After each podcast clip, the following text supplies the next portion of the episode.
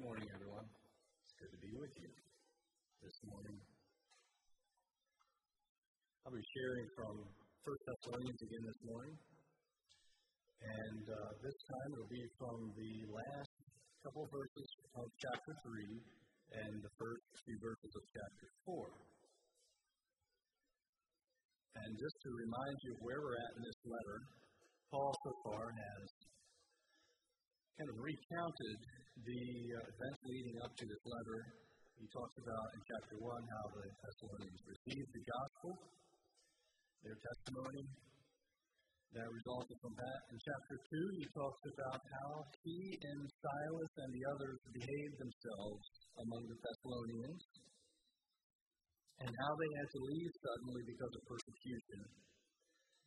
And then in chapter 3, how worried they were about the church in Thessalonica suffering under persecution and how they wanted to go back and visit them, but Satan, Paul says, hindered him. And I don't know what that hindrance was, but Paul could not feel, did not feel like he could go back, so he sent Timothy back. And Timothy brought back this good report that made Paul very joyful. And now we're kind of switching gears a little bit. This letter kind of hinges in the middle, and because the first half is just recounting recent events that led up to the letter, and the last half is teaching. And so now we're getting into the teaching, the exhortation part. And in today's passage, we'll read verses 11 through 13 of chapter 3, and then verses 1 through 8 of chapter 4. And I kind of split it into those two sections verses 11 through 13 here talk about Paul's prayer for their growth, that God would direct them to the Thessalonians, which I think I saw in one place, and maybe Paul didn't get back there until about five years later or so. I think he was eventually able to visit that church again. And then in verses 1 through 8 of chapter 4, his call is for them to grow in holiness. A call to please God by living in holiness staying clear from immorality. Holiness is a major theme of this passage. The word holiness occurs three times in the English and I think four times in the Greek. This morning we sang a song. The first song we sang had the line in it Lead us to holiness, the road which we must take to dwell with God. And that holiness is something that God cares, cares about a great deal, and we should too. Uh, we want to please God. We, we must be holy. And um, I want to give you five five reasons. I see five reasons in this passage here of why we must be holy, why we should strive for holiness. So I'm going to first I'll read verses 11 to 13 of chapter 3 and comment on those, and then we'll read those two verses from chapter 4. I'm reading from the English Standard Version, starting at verse 11, chapter 3. In, in the verse right beforehand, Paul has said, We pray most earnestly night and day that we may see you face to face and supply what is lacking in your faith. And here he kind of breaks into prayer and maybe gives an example of the kind of prayer he has been offering for the Thessalonians. Now may our God and Father Himself and our Lord Jesus direct our way to you, and may the Lord make you increase and abound in love for one another and for all, as we do for you, so that He may establish your hearts blameless in holiness before our God and Father at the coming of our Lord Jesus with all His saints. And to summarize his prayer, he's saying, May God do two things. May he direct us to you, and may he make you increase in love so that you can be blameless in holiness at his coming. And if we look at these verses a little closer uh, individually, the verse that says, Now may our God and Father Himself and our Lord Jesus direct our way to you reminds us that uh, Satan was hindering Paul from going back to Thessalonica. Paul continues to pray about it. Even though he's, he senses this opposition, he continues to pray about it. And he knows that if it's God's will, God will just direct him back there. He'll open a way for him to go back there in God's timing. God can easily do that.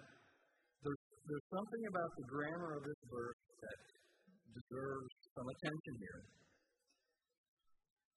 There are two subjects God and Father and Lord Jesus. That's two. And then there's the verb direct. Now, in English,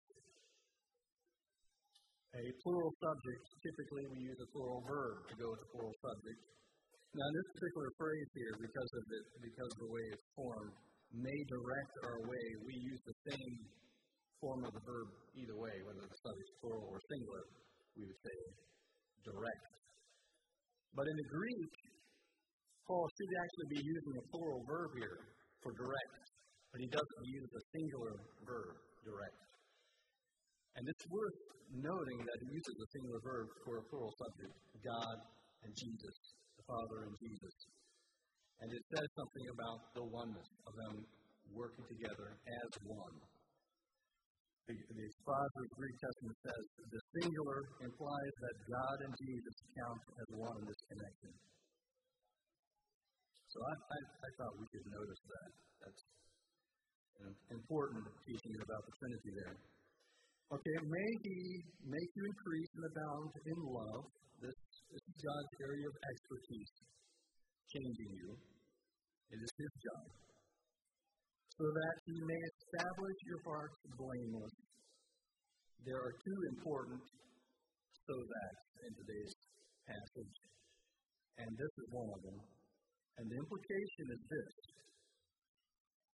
He said, first, may, you, may He make you increase in love so that He may establish your hearts blameless in holiness.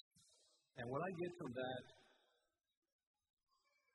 is that holiness is a hard thing to come by without love. It is hard to live a holy life without love. Think love has to be there first. There are two sections in, in these, um,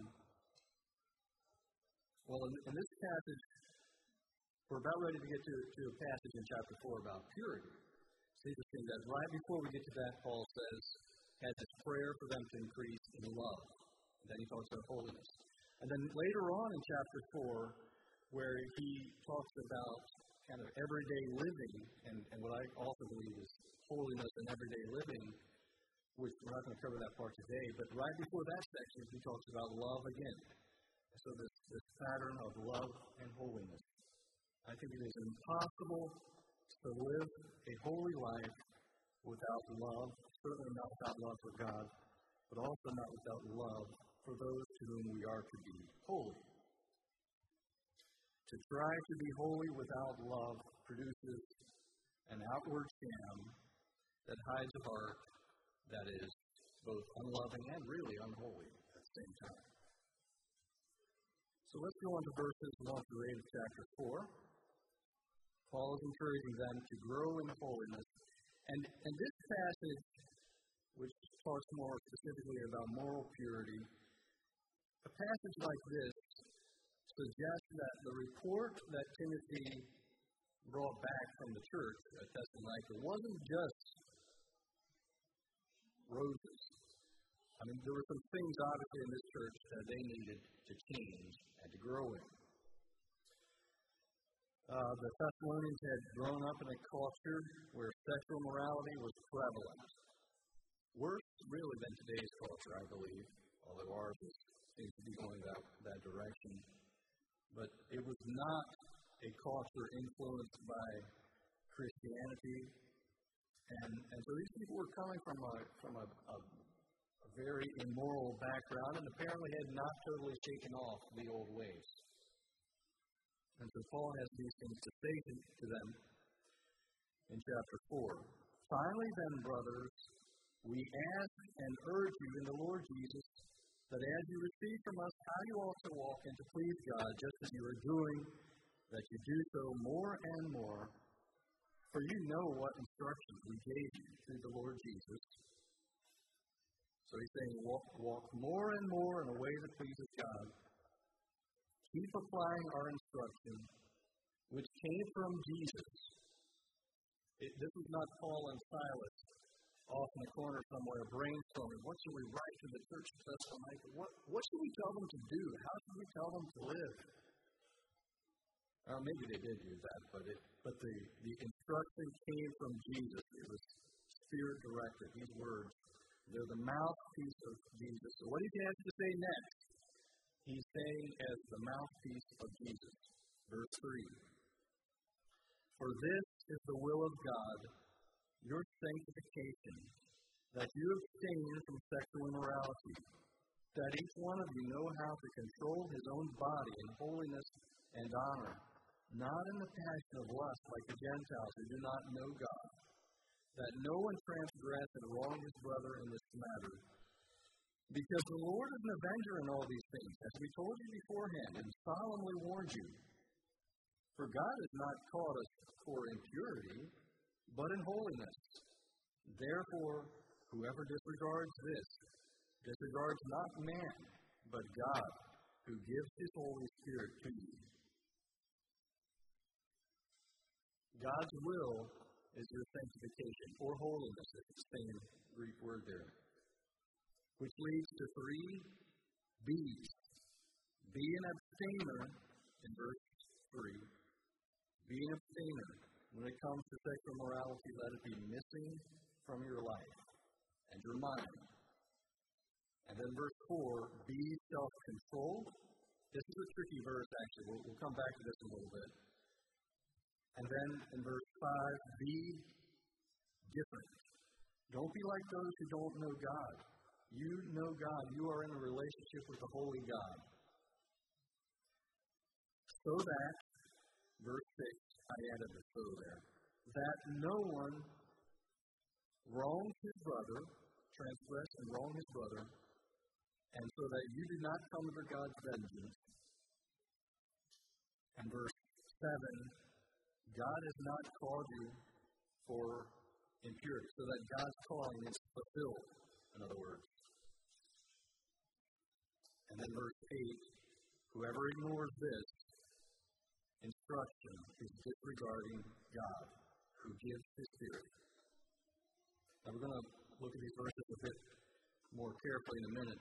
Verse 4 um, is a tricky verse. And we could spend probably the rest of the morning hashing it out. Here, here's the problem. Verse 4 is, um, which is translated here, how to control his own body, is literally talking about, in the Greek, how to procure or gain possession of his own vessel. That could be talking about controlling your own body. It could also be talking about taking a wife or living with a wife, how to live with a wife. And so the commentators argue about this and go two different directions with it. And there's just, you know, there's kind of pros and cons to, to each argument. Paul does talk about taking a wife in 1 Corinthians chapter 7, doesn't he? And so there are some, there are problems actually with, with both interpretations and strong points of both interpretations. Most of them go, uh, most translations go this route, how to control his own body. And it makes a lot of sense in the context. So that's kind of where I'm going to leave it, uh, that it would be how to control his own body.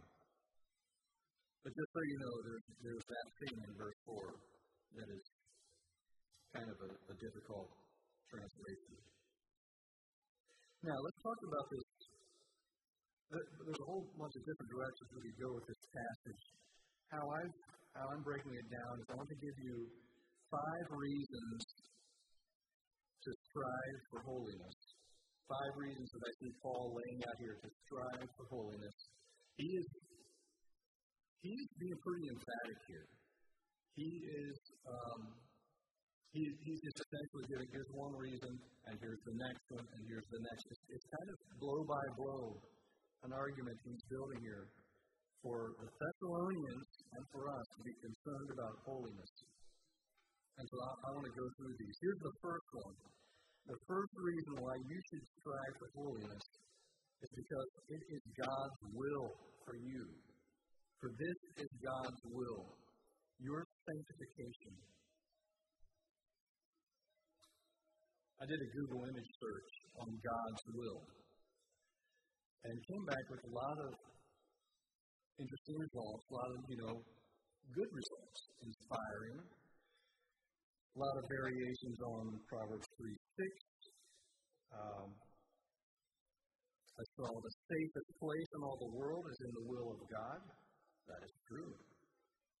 Nothing lies beyond the reach of prayer except that which lies outside the will of God. That's true. God has a bigger plan for me than I have for myself. That is true. God's will, this, this is, um, apparently was a quote by, by Rick Warren. God's will is found in God's word. Stop looking for a sign and start looking for a verse. So that was a good point. And we've got a verse. But, you know, the thing that was missing was this verse holiness. I thought that's kind of interesting. I, I think it is, it is a bit of a commentary on the emphasis of mainstream Christianity that holiness was not in the results. Not, not that these people who were saying these other good things didn't believe holiness was also important. But it's sure is not as trendy as, uh, for I know the plans I have for you, is it? I mean, that one you feel like God has these amazing plans for you just waiting around the corner. If you could just find His will, you would somehow encounter them.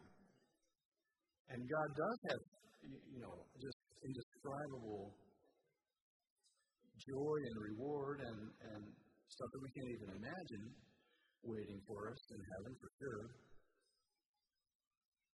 But the things that He really wants us to know about are fairly plain. For this is the will of God, your sanctification. And we often wonder what is God's will for us? What does God want me to do? And young people think about this more than probably those of us have already made a lot of big decisions that kind of set in our ways.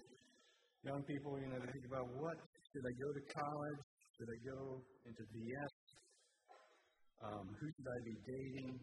all these major questions they struggle with. And those are, and what is God's will for me? Those are excellent things to be concerned about and to be searching for God's will for. Because what God wants is what is best. But you know, those things, which I think God is concerned about, I don't think He's as concerned about those things as about this thing that He has made perfectly plain our sanctification, our holiness. Where God is leading you, where He wants to lead you, is to sanctification, to be set apart, to be different from everything tainted by the world. God's will is your sanctification. He cares more that you have a holy life than that you find a perfect wife. And it rhymes, so you remember that. The reason number one to strive for holiness is because it is God's will for you. The reason number two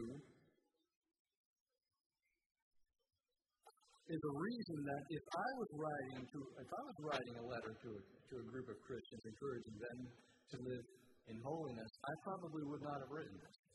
But Paul did, so we're going to observe it. Paul has a warning. The Lord is an avenger in all these things, as we told you beforehand and solemnly warned you. He said, uh, leading up to that, that no one transgress and wrong his brother in this matter, because the Lord is an avenger in all these things. You know, there's probably indirect sins that we think really don't affect anyone, but they probably do affect someone in some way or another. And then, and they can lead to a more direct kind of violation. And Paul says, the Lord is an avenger in all these things. And I'm not sure exactly how to, how to take that. Uh, I'm not sure if he's saying only if you don't repent, you're going to come under God's justice. Or is he saying that even if you do repent, He may punish you for it, for our good, for the good of others.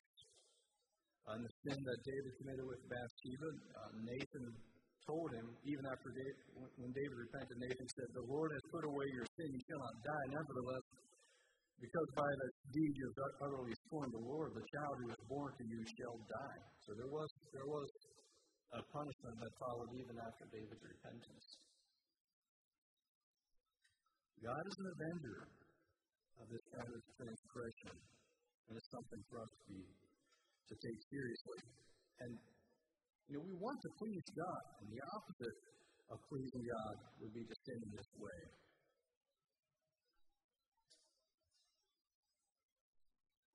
Fortunately, God is merciful. There is forgiveness, as David experienced. So that's the second reason.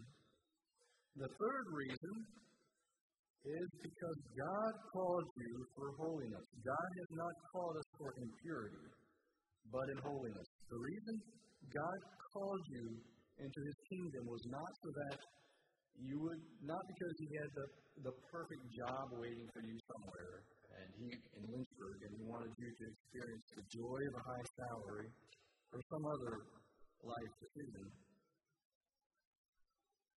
He called you because he wanted you to come apart and to be holy. Uh, in the summer of 2000, I was in Romania visiting Joe and Lisa. And while I was visiting, I got this invitation unexpectedly, this invitation to stay for a year, uh, stay on and, and serve the mission there as a VS worker. And I was, you know, now when I look back on that phase of my life, I think, wow, I could have done a lot better, and I and I could have. And probably most of us look back at different phases of our lives and say, we could have done better there. But I did try to make myself useful, and I was useful at times, I think. I drove people to church, and I got involved in their firewood program, and I, uh, what other good things did I do over there? Nursing home singing, and um, not all of this was without complaining. Um, and haul people to the hospital. I remember I even painted a couple doors for Elisa, and, and when they came home from their trip, it was the wrong color, but still, it was, it was the thought that counted. But you know, if, if I had been over there serving in Romania and someone would ask me, all right, can you take this person to the hospital here a couple hours away? And I would say, well, no, I'm, I'm in the middle of this, this computer game, Age of Empires, and it's very important. I have to get this done here that would really raise some eyebrows, wouldn't it? You know, what? You, you know, if I, if I had done that a few times, pretty soon someone would be reminding me, you know, you really were not asked to, to stay on the mission field to play computer games. I don't think that was part of your invitation, Gavin. You know, that was not why you got called to the mission field. And if, and if I would ignore that kind of truth, that reality, I would be a great disappointment to the mission board. I would be an embarrassment to the mission there. And uh, I would eventually get sent home, I think. So that was something that, and I had to remind myself of that. You know, I'm not here to just have a good time, you know, or, or enjoy myself, or I'm here to work in this mission effort.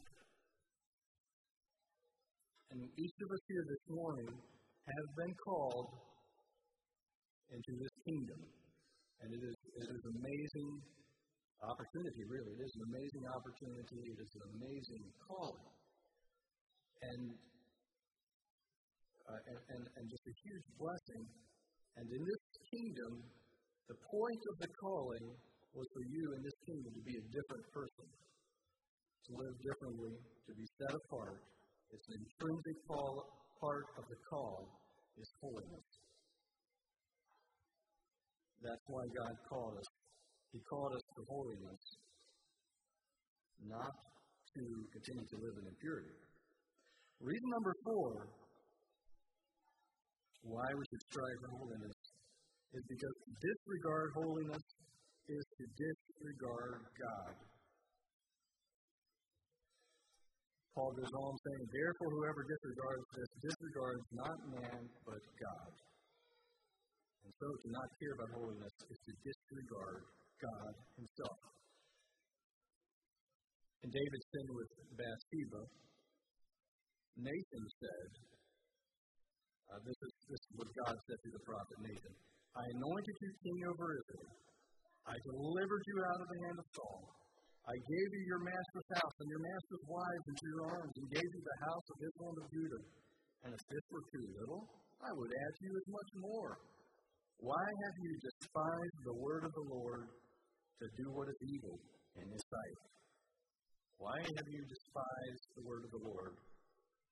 And then a couple verses later, he says, The sword shall never depart from your house because you have despised me.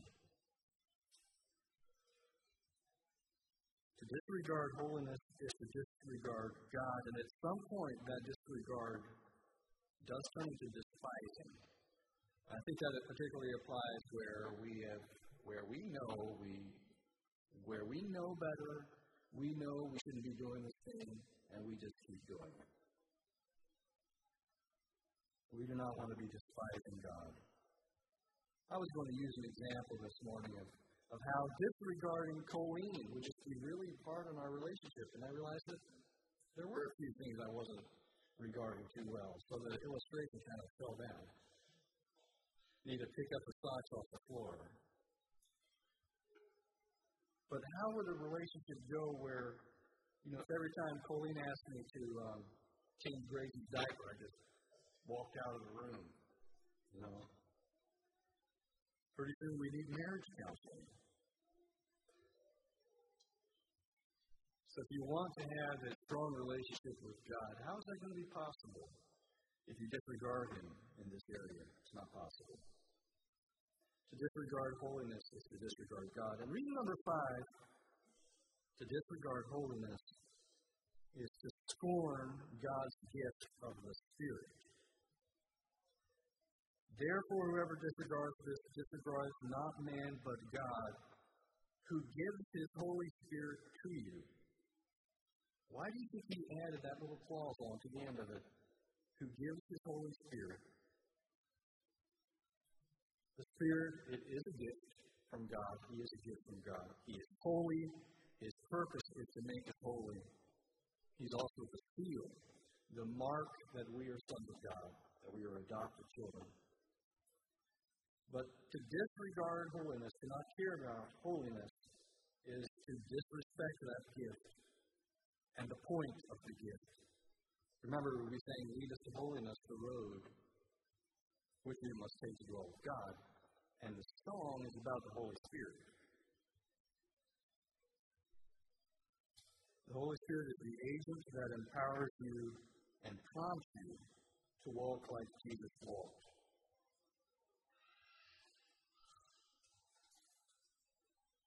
And we know that the Spirit can be grieved. That's in Ephesians 4. And I believe the giver of that gift, the Spirit, can be grieved too. He gives you His Holy Spirit. The Spirit is meant to be listened to.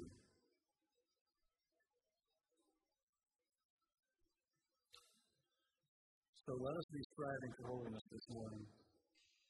Uh, I'll re- recap, I'll reread over these five reasons the five reasons I picked out of here for striving for holiness are because it is God's will for you, because God avenges sins of impurity against others, because God calls you for holiness. And to disregard holiness is to disregard God, and to disregard holiness is to scorn God's gift of the Spirit. Now, no Christian this morning who reads a passage like 1 Thessalonians 4 1 through 8, uh, reads it and feels no mature Christian feels smug about where he's at with holiness. So I hope you're not feeling discouraged. That wasn't the point. Um, and so I want to give you a, a few things that I hope can be encouraging to all of us this morning as we think about holiness and striving for holiness a few points. Uh, one is that we need to remember that holiness is a process. This passage was written to people who needed to grow in holiness, who needed to do better. And Paul expects them to do better. He, doesn't sound very hopeless as he writes these words. He, he expects them to do better. They should be doing better. They can do better. And so there are, there are no perfect people here this morning, but I think each of us can expect to grow in this area. The second encouragement is, is just the fact that God is merciful. Um, David did not get what he deserved in the sin with Bathsheba, and none of us are getting what we deserve. And the truth is, we all fall short in this area, but it is not an excuse to stop striving. Uh, we want to please God, so we're going to keep trying. And thirdly, uh, God is going to help us.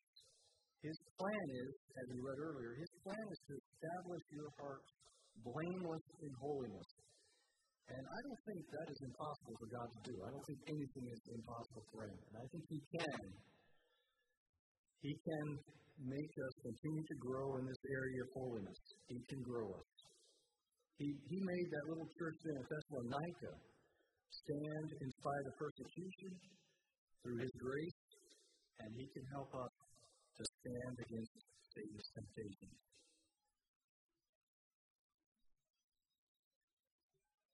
So God is merciful. He will help us, and it is a process.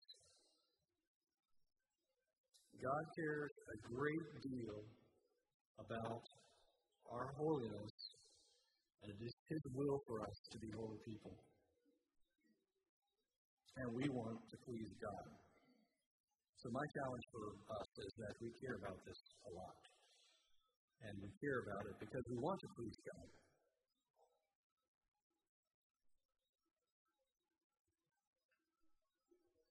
All right, I think, I think what I'm going to do is I'm going to wrap this up myself. I'll close the service up here myself. Uh, what I'm going to do is um, I will just stand for prayer and have a song afterward. But first, I'm going to make a couple, try to make a couple announcements about the meal afterward. Uh, there's a meal afterward, and everyone is invited. Uh, even if you didn't bring food, Eric told me you can stay for the meal. And he could use some help afterwards in setting up chairs. So think of that. If you didn't bring food, maybe you set up chairs. So um, why don't we stand for prayer? You can go ahead and stand, and then after I pray, you can just remain standing, and um, maybe someone can lead us in the closing song as we are standing. And then after that song is finished, you will be dismissed. Let's pray. Lord, Thank you for these verses about love and holiness. And we thank you that you are a merciful God and that uh, you forgive us even when we fall short in these areas that you care about so much. And I pray that you would help us to grow in these areas, help us to be sensitive to the, to the gift of your Spirit and its promptings uh, I pray that you help each of us fulfill the calling that you have called us to and to um, live in a way that honors you and honors your call in our life. Help us to grow in holiness. In Jesus' name I pray. Amen.